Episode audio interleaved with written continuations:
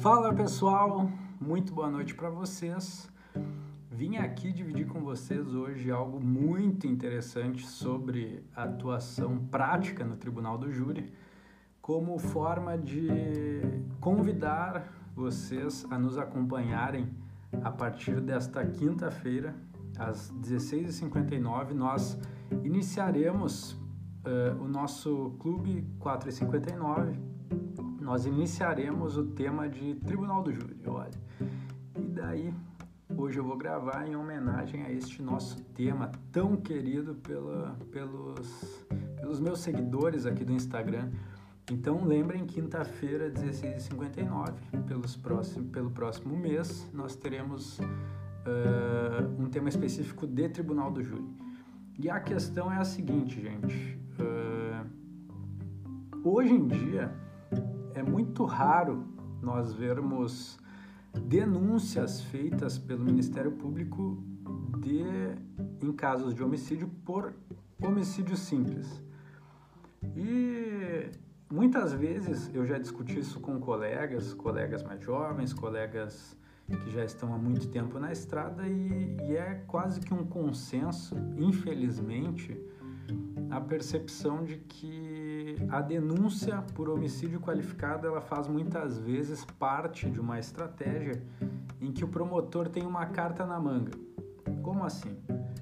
Não é incomum nos plenários de júri que promotores utilizem aquele discurso de que não é um promotor de acusação, de que é um promotor de justiça, e como forma dele validar esse discurso, o que ele faz? Por exemplo, ele fez uma denúncia lá por homicídio com duas qualificadoras. Ele vai lá e diz, olha, por questão de justiça, eu entendo que essa qualificadora aqui deve ser afastada. E assim vocês podem ver a mensagem que fica, né? Que eu não vim aqui simplesmente para acusar, eu vim aqui para fazer o que é justo. Tanto é que eu estou abrindo mão de uma qualificadora. Então, há um consenso, infelizmente, de que muitas vezes isso é feito de forma estratégica, para que haja lá no futuro, em caso de plenário, uma carta na manga para o promotor. E é algo que funciona muito, porque você... Pense o jurado ele tá vendo ali, olha, a denúncia era muito mais grave, mas esse promotor está deixando ela mais amena, beneficiando o réu porque ele não está interessado simplesmente numa condenação extrema, ele está interessado numa condenação justa. Mas daí tem uma questão que ela é crucial, que ela é muito importante, e eu já passei por isso algumas vezes, que é a seguinte, muitas vezes... O acusado ele fica preso durante o processo inteiro, e isso aí até chegar no júri, digamos assim, fica preso lá 1, 2, 3, 4 anos, 5 anos preso preventivamente. E muitas vezes o que se fundamenta para a manutenção da prisão preventiva é uma circunstância relacionada com a qualificadora. Daí o que acontece?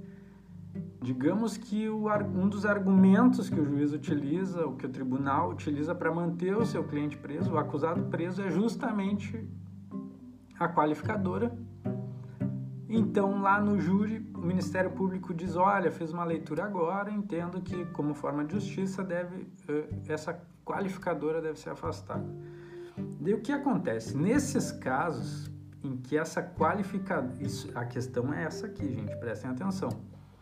Você deve prestar atenção se essa qualificadora que ele está pedindo o afastamento, ela não teve um efeito, por exemplo, como esse, de expor de uma forma extremamente negativa, como se o réu tivesse cometido um crime extremamente...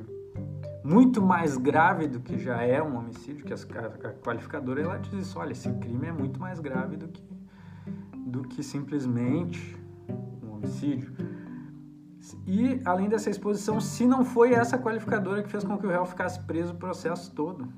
Isso já aconteceu comigo. Então, eu trouxe a questão e falei, poxa, doutor, o réu, por uma leitura, então, mal feita, por uma falta de atenção do Ministério Público, o réu ficou preso durante 5 anos em razão de uma qualificadora que lá atrás já estava errada lá atrás, porque o senhor está confirmando aqui algo que é porque não estava correta desde muito tempo.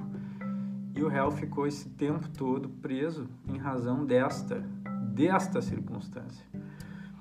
Porque muitas... E daí o tiro ministerial sai pela culatra. Porque eu nunca... São poucas coisas que deixam um promotor tão constrangido quanto ter que explicar que o que ele viu só no dia do júri, como um promotor justo, fez com que o réu permanecesse preso anos, aguardando o julgamento, em que poderia estar em liberdade. E quem devolve esse tempo perdido para o acusado em razão de um erro do Ministério Público? Isso é algo extremamente constrangedor. Isso, eu já fiz isso em plenário, e isso deixou o promotor extremamente de saia justa. Então é uma questão que vocês têm que se atentar quando trabalham no júri. E eu na verdade não vejo, se falar muito disso. Existem alguns materiais mais técnicos assim que eu já vi, mas não é comum de se ver. Então eu estava pensando sobre isso hoje e trouxe para vocês. E lembrando vocês que nos nossos próximos encontros das quintas-feiras, nós trataremos sobre Tribunal do Júri. E para quem me perguntou sobre a nossa turma da imersão, começou segunda-feira, gente. Então, não tem mais como entrar. Encerraram as vagas, tudo esgotado. Abrimos mais algumas ainda em razão da procura, mas não tem mais como entrar. Beleza? Mas... sempre que nós tivermos algum conteúdo, algum curso, alguma coisa assim disponível, deem uma olhada no link da minha bio e vai estar disponível lá.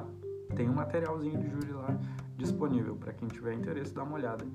E para quem está vendo esse vídeo no YouTube, eu vou deixar aqui embaixo, lembra aí de se inscrever, de curtir e tal, e eu vou deixar aqui embaixo uma lista de indicações de material, de livros, para você que quer atuar em plenário, para aperfeiçoar o seu trabalho no Tribunal do Júri, tá bom?